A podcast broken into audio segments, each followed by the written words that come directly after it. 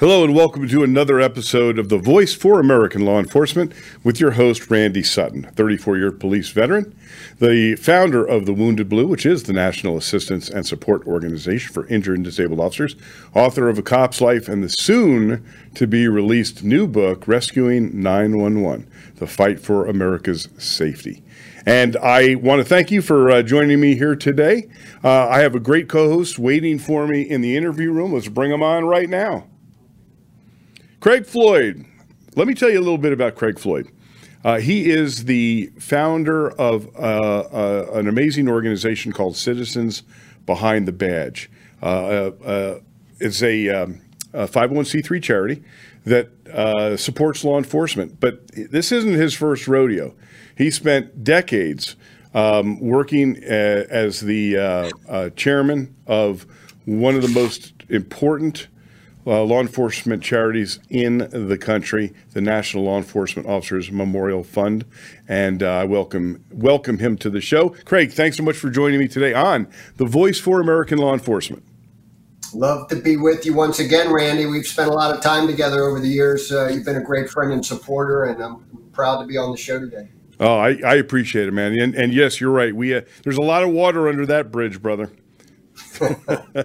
but so I don't know if you, you probably have not told your your uh, viewers that uh, you you have uh, another occupation that sometimes you uh, involve yourself, and that's uh, a wonderful singing uh, career. and you were so one of my favorite memories is having Randy Sutton do the national anthem at one of our candlelight vigils at the National Law Enforcement Officers Memorial. You, you banged it out beautifully, and once again, you got many talents, and that's a hidden one. I don't think people know. I think you're probably right. And you know what? I got to tell you, in my law enforcement career, that was one of my proudest moments, Craig, quite honestly. I'll never forget the feeling of being up on that stage looking at the uh, the families of uh, of the officers who were killed in the line of duty at that uh, what I what I call hallowed event, and uh, it truly was one of the greatest um, the greatest uh, honors I've ever been given, and uh, you know it was it was really an amazing moment. Th- thanks for reminding me. I actually think about it quite often, quite honestly. So let's talk about um, what your new organization, what it is doing. Um, but you know what? If you would, though, I, I, want the audience to get to know you just a little bit. If you would, just give a little bit about your background. You know, right out of college, I went to George Washington University here in Washington D.C., and I I had the privilege, really, of being hooked up with um, an amazing gentleman. Uh, his name was Mario Biaggi. He was a legendary New York City police officer, the most decorated cop in New York City history when he retired in 1965. And then he went on to serve 20 years in the United States Congress.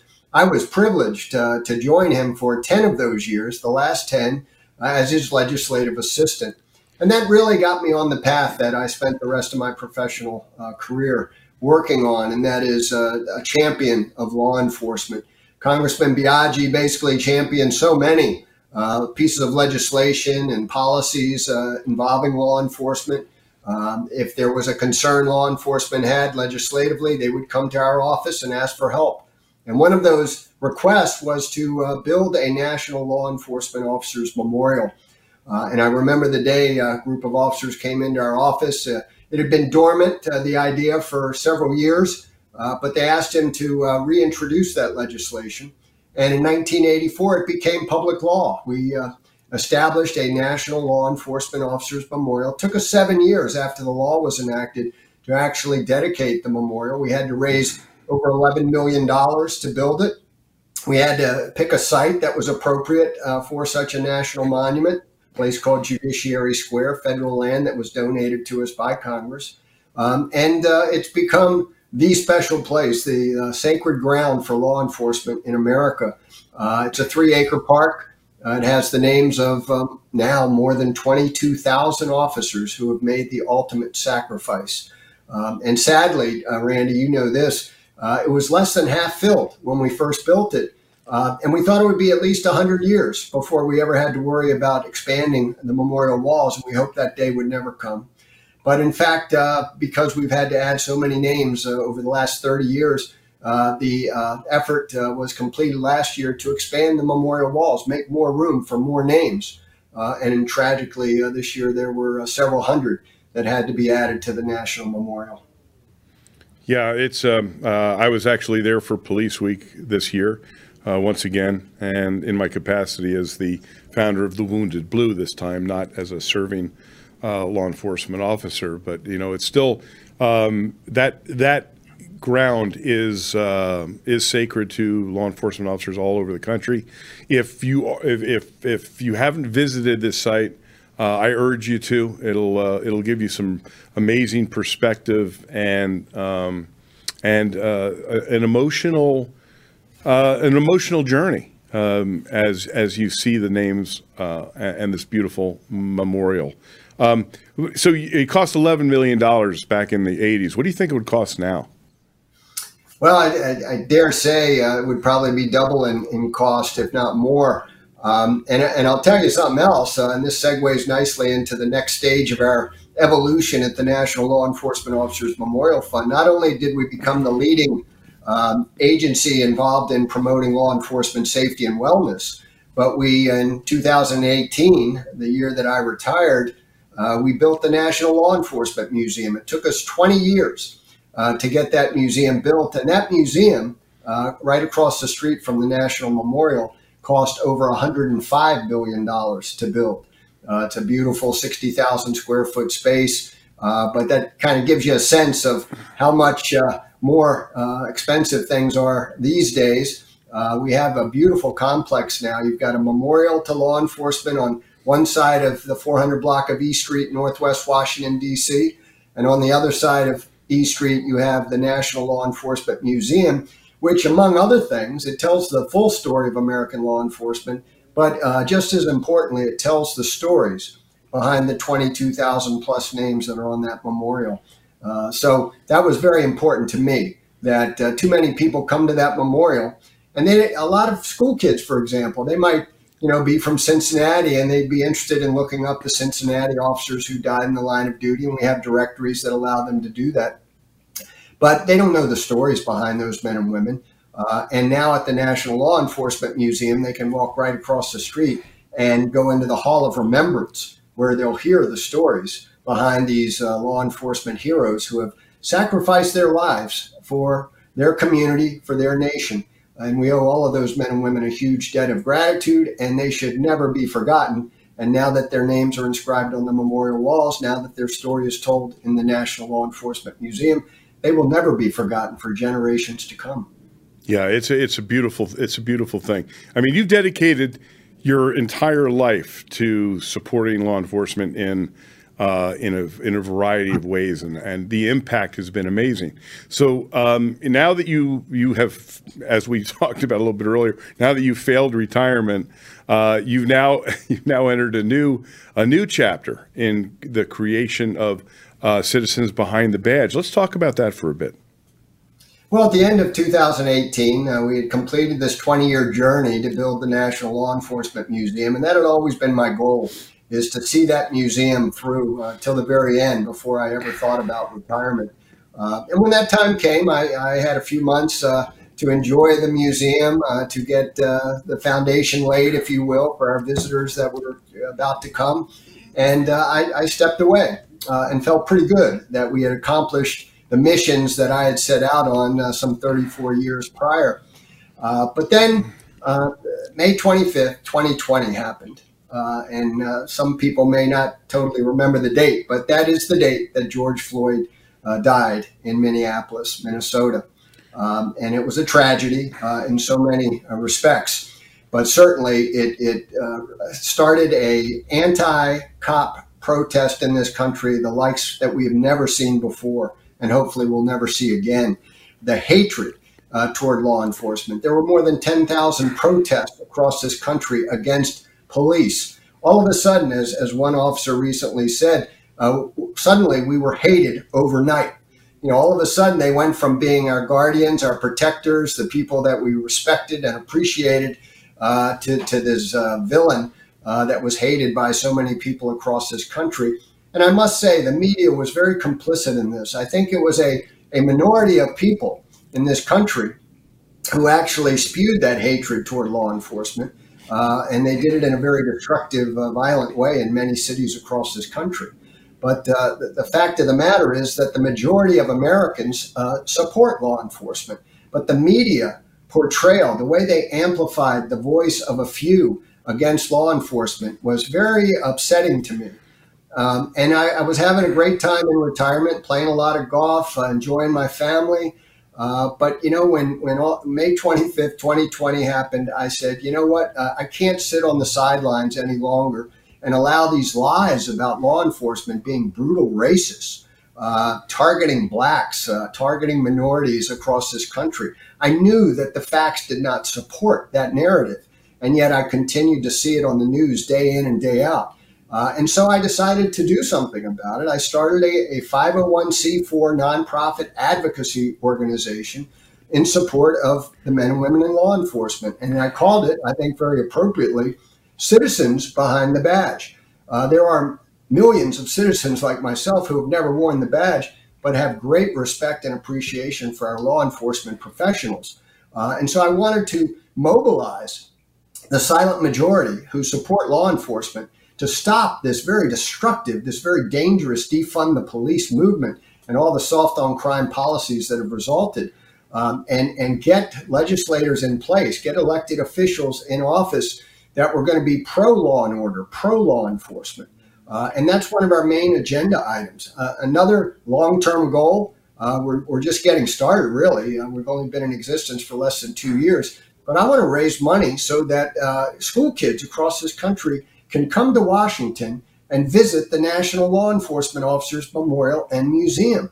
I think from that, we're going to, it's going to be an amazing recruiting tool for young people. They're going to see what law enforcement is all about, truly the facts, uh, the heroism, the way they help uh, and protect their communities. They, they don't hurt anybody intentionally.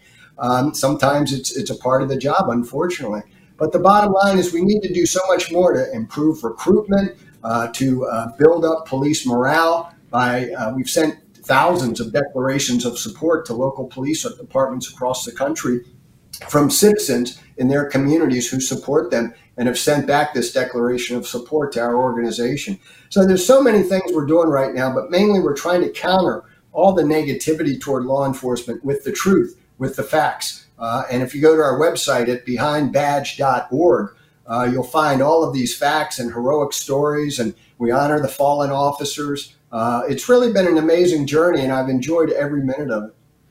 Well, you are you're you're like the Energizer Bunny, man. You just keep on going. it's uh, so so. Uh, how, how, does somebody have to at the, these troubling times, Randy? As you know, I mean, you worn the badge. I mean, you you've been out there. I haven't, but I, have met thousands of, of people like yourself. I know what's in your heart. I know what you do when the cameras aren't on, when nobody's watching.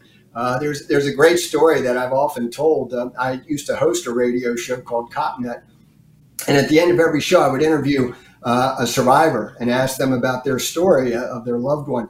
And I asked this one woman, I said, You know, your husband died in the line of duty. Can you tell me something about the funeral for your husband? And, and she told me an amazing story. She said, uh, I don't remember much. It was a fog that day, uh, but this one moment stuck out in my mind. She said, A homeless man walked up to me and introduced himself. He said, You don't know me, but I'm here to pay my respects to your husband because he said every night before he would go home to you and your children, uh, he would stop and check on me to make sure I was okay, to make sure I had a blanket in the winter, and make sure I had some food in my stomach. Um, and, and he would take care of me and, and he watched over me. Um, and the woman said, You know what was amazing, Craig, is my husband never once told me about that homeless man. He just did it because it was who he was. He didn't bring it home with him, he didn't brag about it. But uh, this is what our men and women in law enforcement do day in and day out. And I want the rest of the nation to, to hear these stories and to know uh, how much we truly should be appreciative of, of, the men and women who wear the blue. You know, the, the acts of kindness and compassion that are um, that are uh, evidenced daily in policing in America. Um, it's it's literally uncountable. Uh, you know, in, in of course, in my 34 years, I I saw amazing um, acts of kindness, small acts of kindness, you know. But it's it's those little interactions, like you just talked about, that can create the difference in a person's life, and also in the way that they view law enforcement. And unfortunately, when there are negative incidents concerning law enforcement, those uh, uh, become uh, in, incredibly amplified. And you said it very accurately. Uh, the media has been exceedingly complicit with pushing forth the narrative of institutional racist police officers and brutality, and um, and it, it's it is literally, you know, d- created a divide in this country that is that is felt in ways that you and I could never have even imagined. Uh, and you and I both, you know, went through uh, the the era of uh, of the Rodney King riots, which you know they, they were dwarfed by what we saw uh, in relation to George Floyd. Uh, so you know, it's it seems like we haven't learned any lessons along the way, and you know, by the only way the only way to change the perspective is to is to tell the truth about about the men and women of law enforcement. And how to get that truth out there is you know the memorial fund the the museum um, an organization like citizens behind the badge where where you are you're being a truth sayer, and, uh, and but sometimes it's you know we we don't you know both your charity, my charity, the Wounded Blue, uh, we're swimming upstream. It seems like when it comes down to um, you know getting uh, getting our information out there, even even to the point where you know letting people know we exist. Um, so this is a fight that we're that we are constantly in. Um, and sometimes it seems like a pretty lonely path. Um, but uh, w- so, if someone wants to participate in Citizens Behind the Badge, what does that look like? Well, first of all, I'd encourage them to visit our website. Uh, again, behindbadge.org. Uh, and you'll go there and you'll see it packed full of information in support of law enforcement I have one section there that I, that I, update every day, unfortunately. It's called Troubling Consequences of the Defund the Police Movement. Um, and, and it talks about the surge in crime rates across this country. I also have a section called, uh, you know, uh, Crime and Policing Stats. Um, and there I try to really tell the truth. What, what do the facts tell us about law enforcement? Are they brutal racists? No, you go there and, and you'll find that of the 60 plus million contacts, interactions law enforcement has every year with the public, they use or even threaten the use of force less than 2% of the time. All right, it hardly ever occurs. 73% of the officers recently surveyed say they've never fired their weapon in the line of duty, and they never will. Uh, and the Washington Post keeps track of uh, police shootings, right? Uh, people they've shot and killed. Um, and it turns out that twice the number of white people are killed every year by police than blacks. Uh, and yet you, you don't hear a word about that. All you hear about is the unarmed blacks that are shot and killed by police. Uh, and that number, you know, for instance, I think it was in 2019, 26 whites were shot and killed who were unarmed by police, um, and 16 blacks uh, were shot and killed by police. Um, you, have heard all the names of those who are the unarmed blacks, but you hear nothing about the fact that uh, it's, it's part of the job that unfortunately there are these life and death moments. They have a fraction of a second to make a life or death decision. And uh, unfortunately, sometimes they, they have shot and killed unarmed people, but they're not targeting blacks. Uh, it's just the, the nature of the job. It's a very dangerous job. More than 22,000 officers have been killed. Uh, last year, there was a 115% increase in the number of ambush shooting attacks on law enforcement officers in this country. More than 300 officers were shot last year, uh, many of them in these ambush style attacks simply because of the uniform they wear and the job that they do. Uh, and th- these are the facts that we want to get out there to the to the public because they're not hearing any of that from the media. No, you're ab- you're absolutely right, and this is this is part of of, of truth saying. Uh, but as I said before, you know, um, it's it seems like the the negativity um, is what gets all the attention. The positivity does not, and so it's uh, we are swimming uphill, but and it is a it is a long battle. So how does some how does a, a citizen who who and and I am in one hundred percent agreement with you that the vast majority of Americans believe in and support their law enforcement. And of course, you know that's there have been studies that have shown that in you know from the University of Washington, uh, there, uh, I believe Harvard had a study. There, so every study has actually shown that the vast majority of Americans, including communities of color, actually do support and believe in their law enforcement uh, community. But yet, you won't see that on the media. That's, I mean, that's literally buried. Um, so, but so the people that do support and and citizens behind the badge is is representative of that. How would a citizen? Um, what does it look like as far as uh, you know, I'm John Q. Citizen. I want to support law enforcement, and uh, I know I can go to the Wounded Blue and help those folks, but I can also show my support through Citizens Behind the Badge. What is? How does that happen? Well, if you, if you go to our website again at behindbadge.org, there is a, a section on there uh, for donations, like all nonprofits, like uh, Wounded Blue and all the others. Uh, we basically do our work solely on the basis of uh, donations we receive from the American public. Um, so if you'd like to make a donation to support the work, if you like what you see on that website, uh, if you're concerned about uh, the defund the police movement and the soft on crime policies that have resulted, uh, we'd love for you to you know make a donation, uh, whatever you might be able to afford. Um, and we also have this program, and it's a very important project, I would say. Uh, to send declarations of support to law enforcement agencies across this country, to build them up, to let them know that there are millions of Americans. Our goal is to have 10 million declarations of support sent to law enforcement agencies across this country. So our law enforcement professionals will know how much the, the public truly cares and supports the work that they do.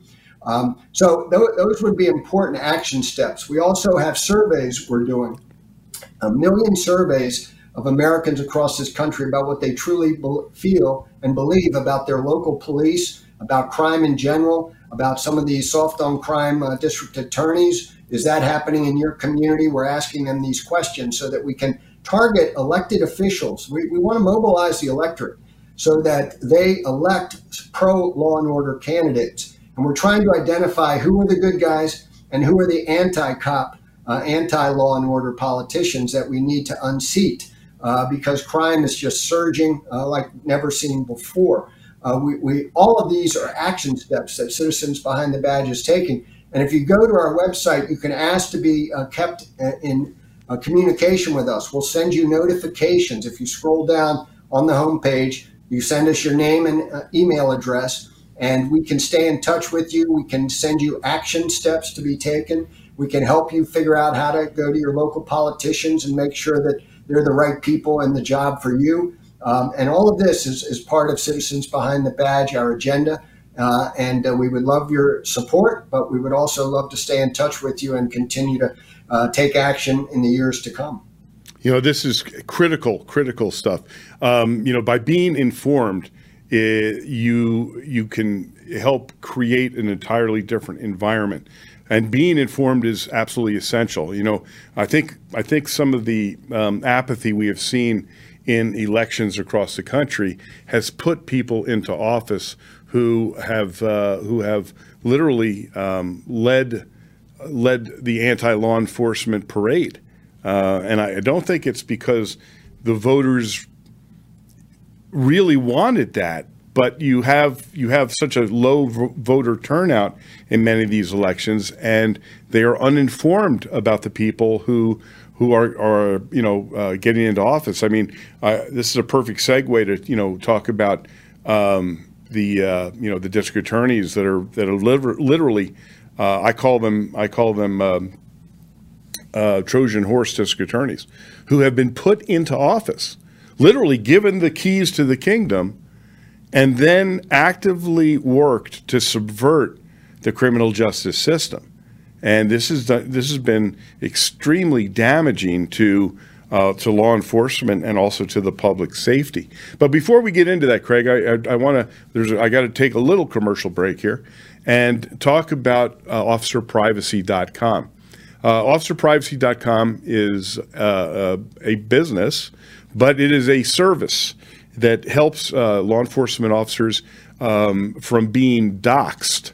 Uh, we all know that the the um, uh, liberal left, Antifa, and other groups have uh, basically made it their mission to uh, to try, try and harm law enforcement officers, both literally and figuratively. How do they do it? Sometimes uh, I had no idea. Pete James, who who uh, began this organization, officerprivacy.com, demonstrated to me, showed me how easy it was to find your information on the internet. I mean, personal information, where you live, uh, your much about your history, what kind of cars you drive. It's amazing, and and so uh, I I really urge if you're active duty or retired law enforcement, go to officerprivacy.com. Check this out. It's not an expensive proposition, and they monitor and and help remove the um, information that's on there that can that can literally you know lead to uh, lead to you being um, uh, uh, identified and and could lead to harm to you or your family. So check out officerprivacy.com. Uh, it's a it's an amazing company and they're doing great work. So check that out, officerprivacy.com.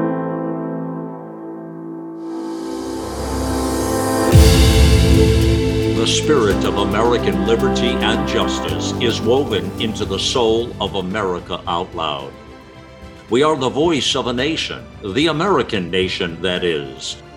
This is Malcolm Out Loud. I invite you back to AmericaOutloud.com, where the fight for liberty and justice continues.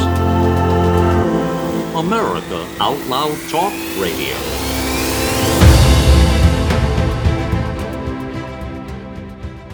While many things we hear are lies, we know one thing is true viruses exist and people get sick. Look, there's no guaranteed way to keep from getting sick, but there is a way to reduce your chances. Cofix RX, the original povidone iodine based antiviral nasal spray that you hear Dr. McCullough talking about, provides an additional invisible layer of protection from colds, flu, coronaviruses, and more. Click the banner ad on AmericaOutloud.com and use promo code OUTLOUD for 20% off. Stay protected with Cofix RX. Here on America Out Loud, we emphasize optimal health, and air is the most essential element for life. The average person inhales over 35 pounds of air every day. Yet we seldom think about how to rid the air of pathogens swiftly and safely when we need to. The Genesis Fogger Plus HOCl is the only way to quickly and naturally restore air to its optimal condition. Visit genesisfogger.com forward slash out loud for a free ebook on everything you need to know about HOCl and receive a 15% discount on the Genesis Fogger with promo code OUTLOUD.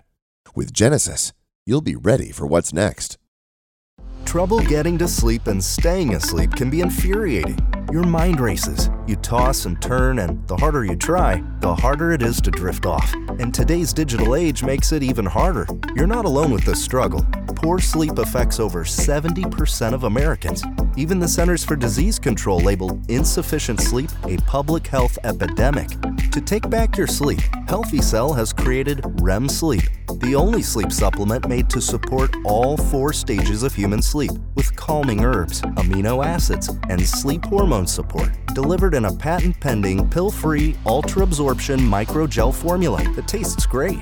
Fall asleep, stay asleep, sleep deeply, and wake up refreshed with Healthy Cell's REM Sleep. Go to healthycell.com and use code OUTLOUD for 20% off your first order. That's healthycell.com, H E A L T H Y C E L L, and use code OUTLOUD for 20% off.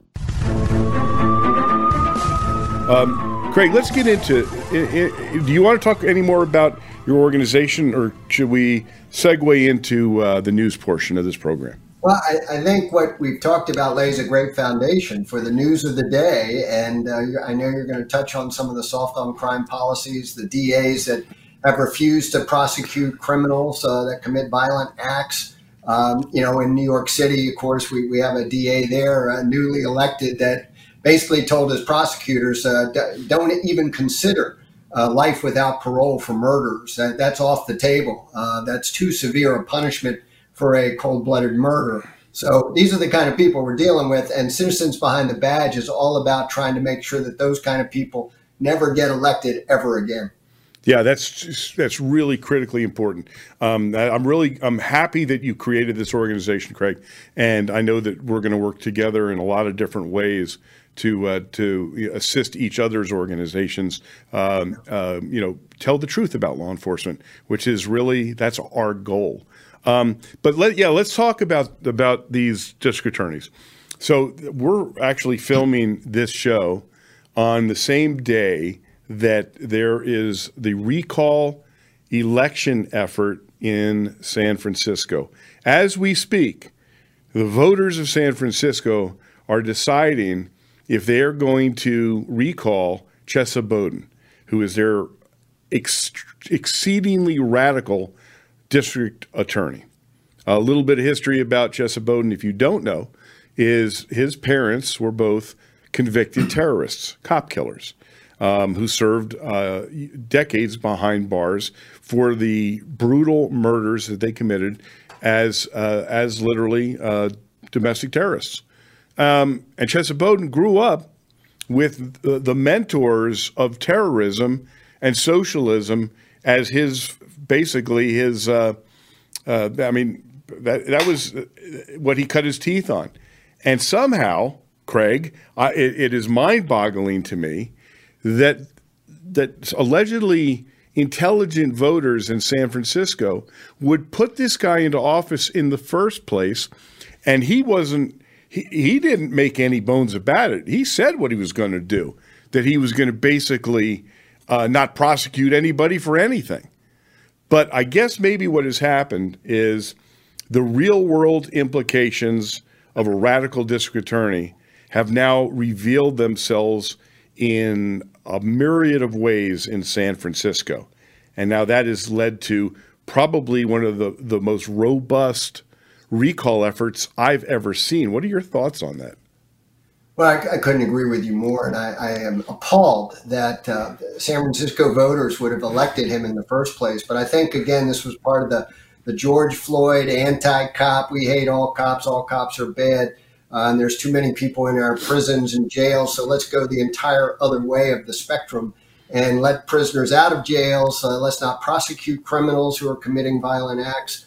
Um, and and this person, as you say, Chesa was raised by self-styled revolutionaries. They uh, claimed to hate the United States government. They were out to uh, be revolutionaries. In 1981, they committed the famous Brinks robbery where a security uh, guard for Brinks and two law enforcement professionals were gunned down in cold blood. Um, and uh, he was raised by these people. He was one year old uh, when that Brinks robbery occurred, and, and he was raised by other members of the Weather Underground um, who were also self styled revolutionaries because his um, natural parents were now going to be in prison for many, many years to come. So they handed him off to these other self-styled revolutionaries. It, it's just mind-boggling, Randy, to think that you know if the voters in San Francisco knew that his background, knew what his true intentions were when he got in office, that he would have ever been elected. I've heard people say about the the New York City DA uh, when he was elected uh, a year or two ago. Um, and and he basically came into office and said, you know, we're not going to be prosecuting a lot of the criminals out there. We're not going to be giving them stiff sentences the jails and prisons are overcrowded. We shouldn't have so many people there. Um, and I heard many voters who voted for that guy say, if I had known the types of policies he was going to put in place to support criminals and be against law enforcement, I would never have voted for him in the first place. And I think that's where we are now. Uh, in San Francisco, they're doing a recall election because that's what they do in California if they want you out of office and they're not happy with you. There's a good chance he, he will be recalled and he will be out of office uh, after today. So time will tell, but I hope the voters in San Francisco have wised up. They realize crime is rampant and uh, they need uh, tougher prosecutors in place to make sure these criminals who deserve to be behind bars are kept there. I'm watching this with bated breath. I really am because uh, if he is recalled, this will be a major win for uh, people who are really concerned uh, now about about the uh, uh, tsunami of crime surging across America. If, however, he is not recalled, um, I, I will view this as a major defeat for the uh, um, for the cause. So th- this is we got a lot riding on this. I think Um, I think it, it, will it will be a major demonstration of um, of what the future will bring, especially because there is a similar recall effort right now in Los Angeles with George Gascon. You know, George Gascon is an anomaly to me. This guy was actually an LAPD police commander. He was of, of, of high rank, uh, got his law degree, wound up being the district attorney in San Francisco, which I guess is maybe the the fertile ground for uh, radical liberalism. But um, he was there before he got elected in in Los Angeles. Now, of course, the the, the um, similarities in in both Los Angeles and San Francisco is out of control violent crime, um, not just violent crime, all crime across the board. Um, and Gascon, I think if he's not, he may even be more radical than Chesa Boudin. Um, but what's interesting in Gascon's case, well, in, in Chesa Boudin's case, more than 40% of the district attorneys uh, that were um, that were working in the district attorney's office uh, more, left, quit because of because of Boudin. In but it's interesting because in Los Angeles, there is a strong um, district attorney, assistant district attorneys union. And so they had uh, a, an entirely different approach to dealing with Gascon, and that's absolute mutiny. Um, they have issued no confidence votes. They have gone public with uh, recrimination towards him. And now that there is a recall effort that is very close to having the uh, the number of signatures um, to move this on the ballot, we're now seeing Gascon trying to do the the do do the the politician shuffle and and kind of you know try and camouflage himself a little bit. But in in this, there's a recent incident that that came uh, to light, and I want to talk about this for just a moment. Um, there was a this has happened um, uh, I think about a year ago.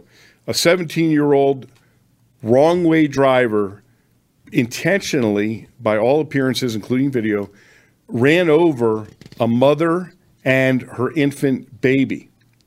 And uh, um, Gascon, in his in his milk toast prosecution, um, somehow somehow um, uh, negotiated a, a, a, plea deal to this guy.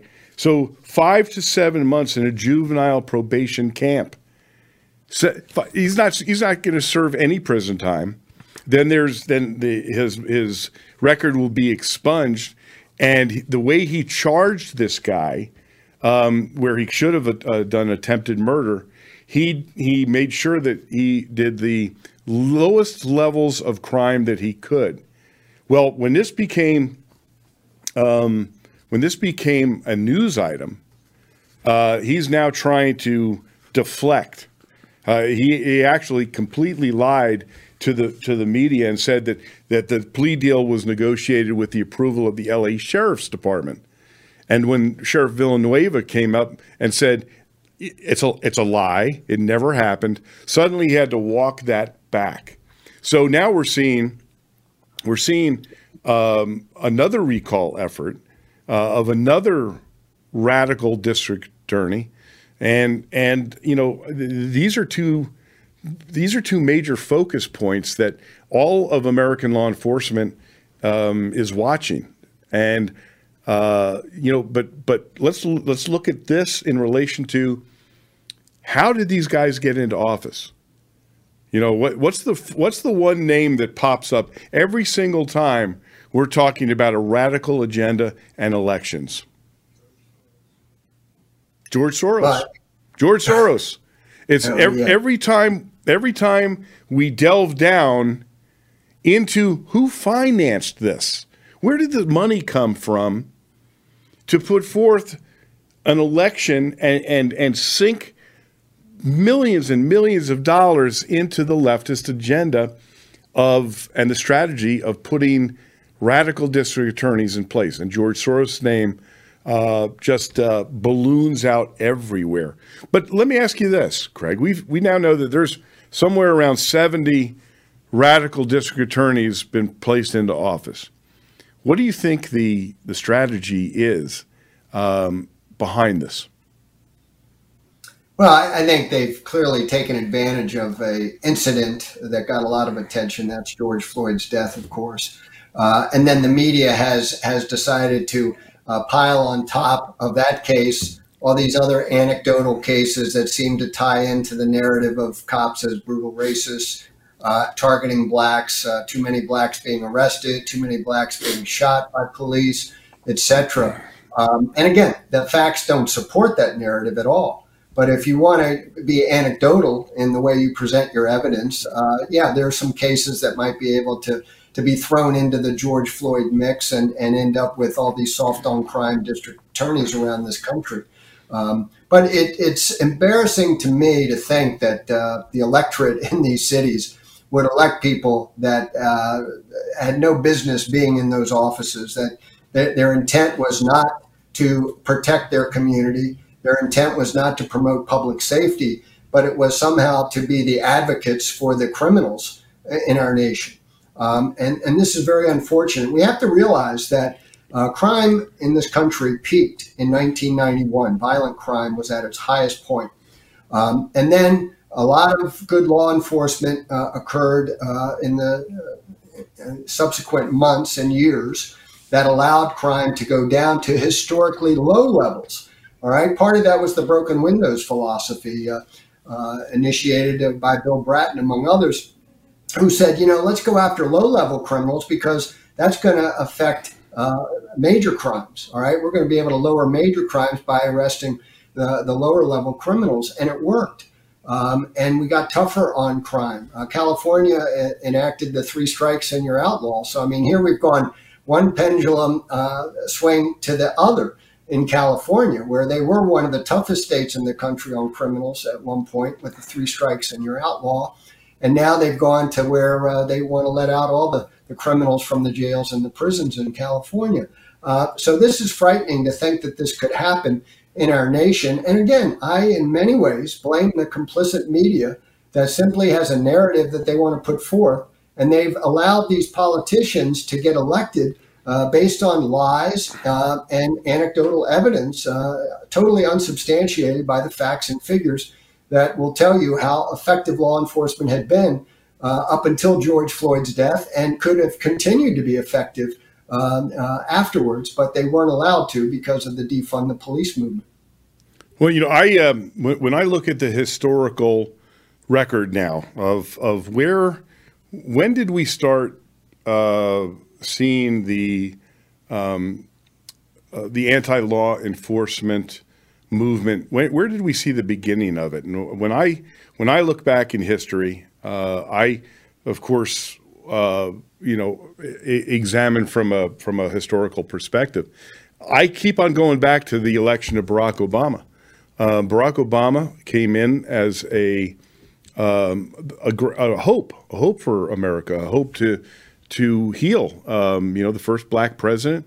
We, I mean, I was a supporter. I, I thought that he would. I thought that he would be an individual, catalyst for bringing our nation together. It turned out that that was quite the opposite effect. But when when the president of the United States, uh, shortly after his election, came out publicly calling the police, saying the police acted stupidly when it came down to arresting one of his own goofy friends who literally created his own arrest because of his uncooperation during a legitimate police investigation. I got this sinking feeling, and it was borne out over his entire over his entire um, uh, service as president. Uh, he divided the police from the people.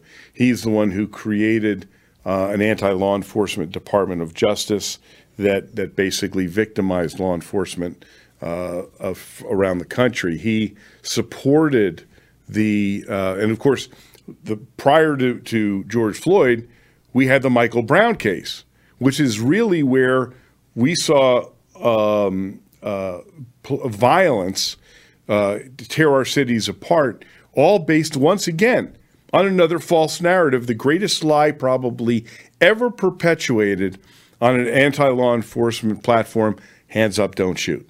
Um, we saw this tear America apart.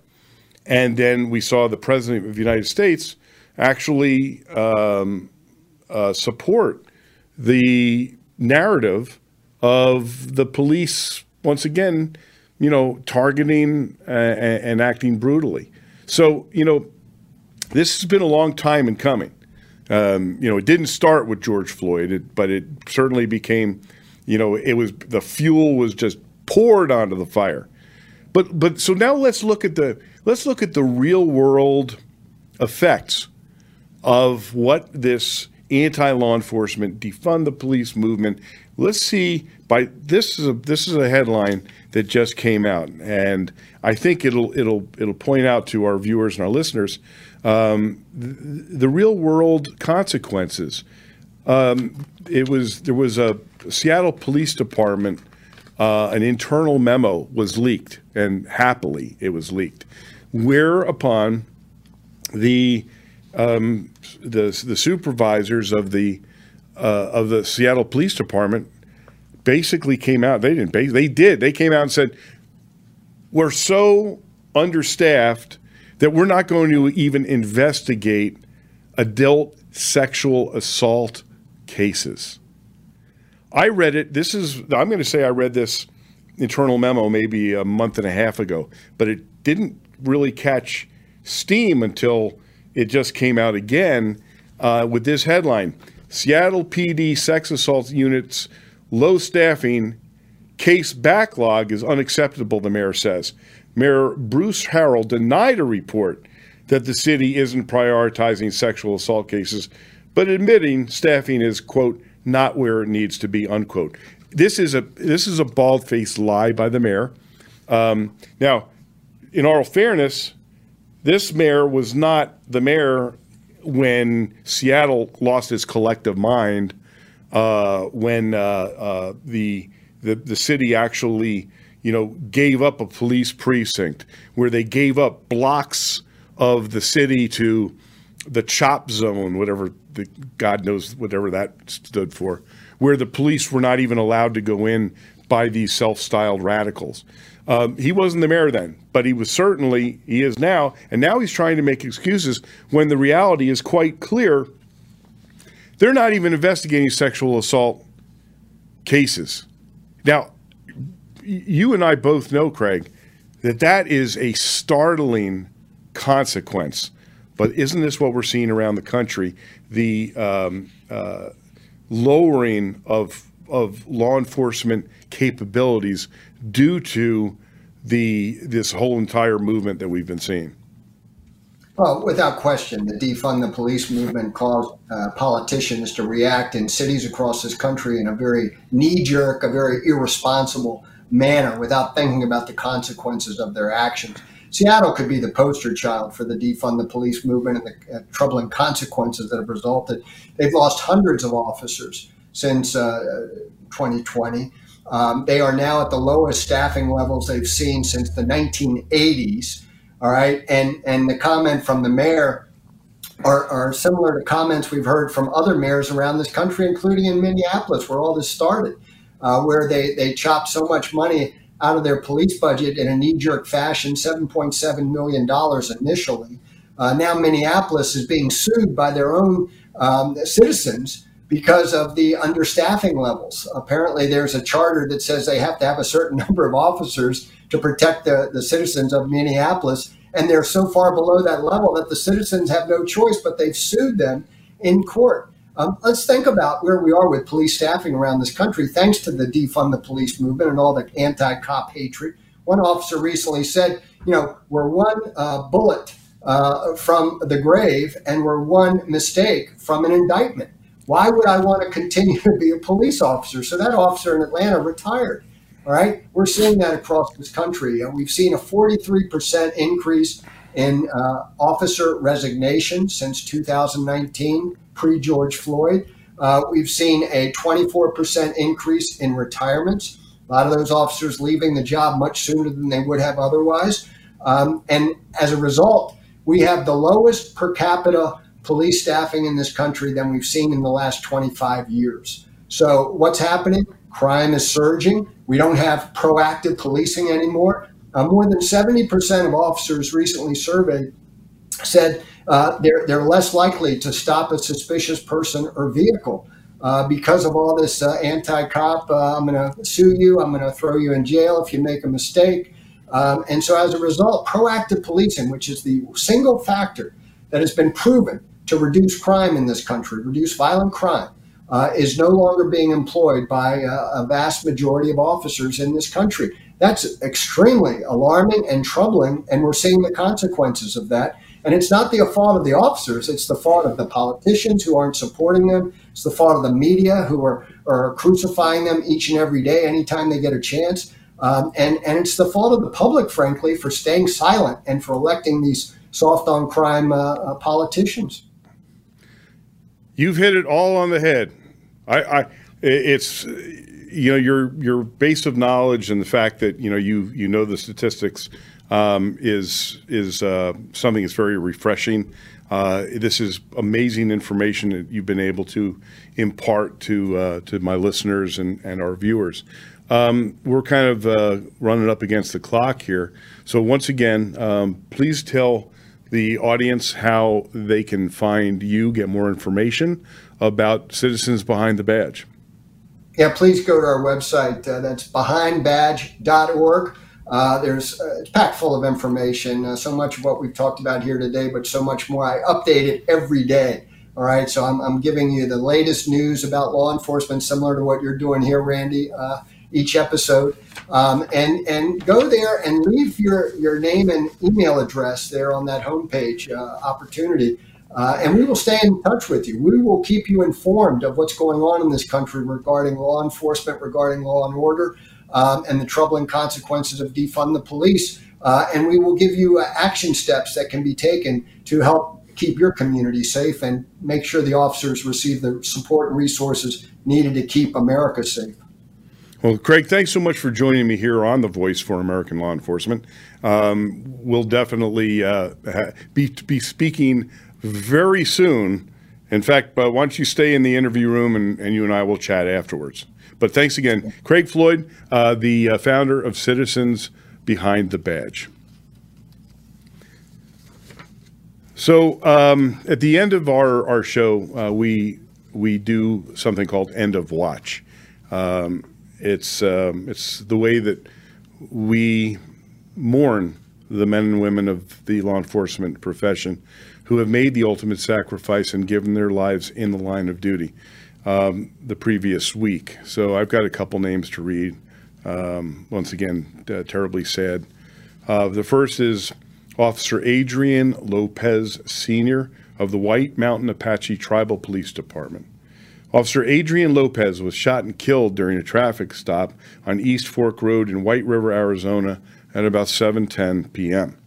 An altercation occurred between Officer Lopez and the driver during which time Officer Lopez was fatally shot. The subject then stole Officer Lopez's patrol vehicle and fled the scene with other White Mountain Apache police in pursuit.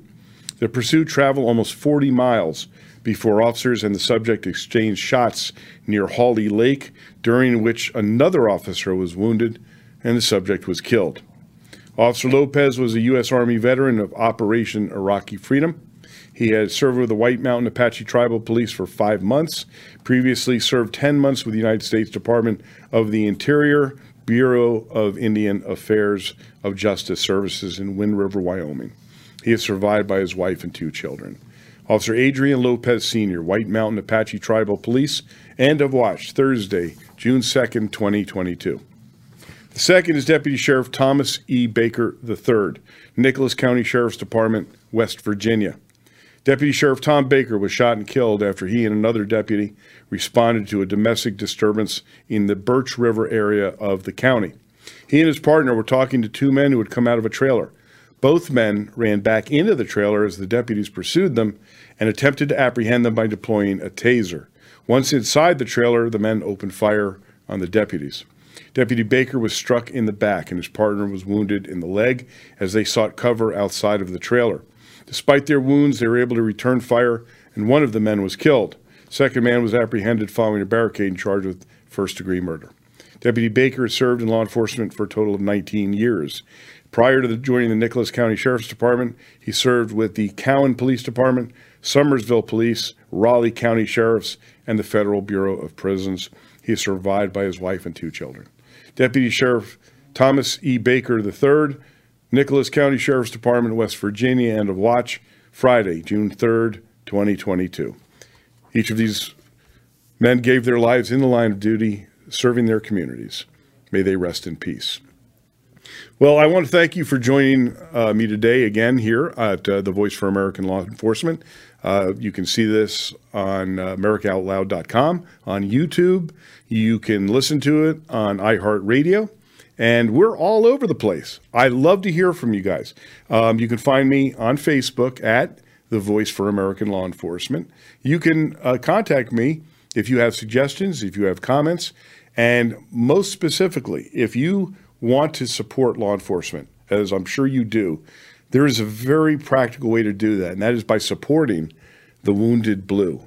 Go to thewoundedblue.org.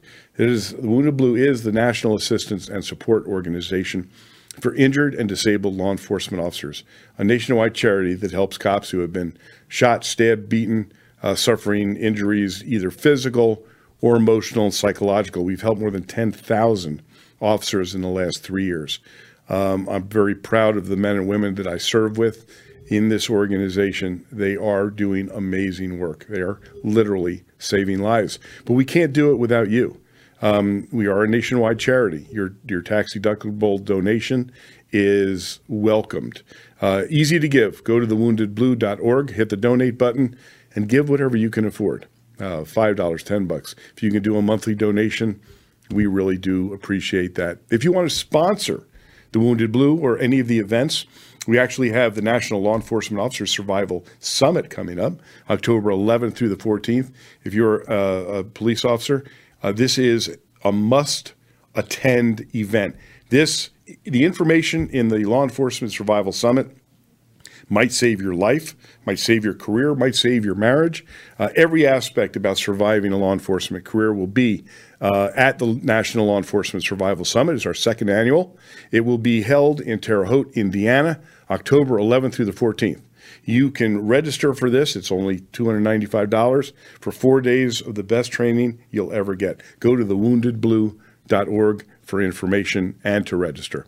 I'm Randy Sutton, your host. Thank you so much for joining me again today at the Voice for American Law Enforcement.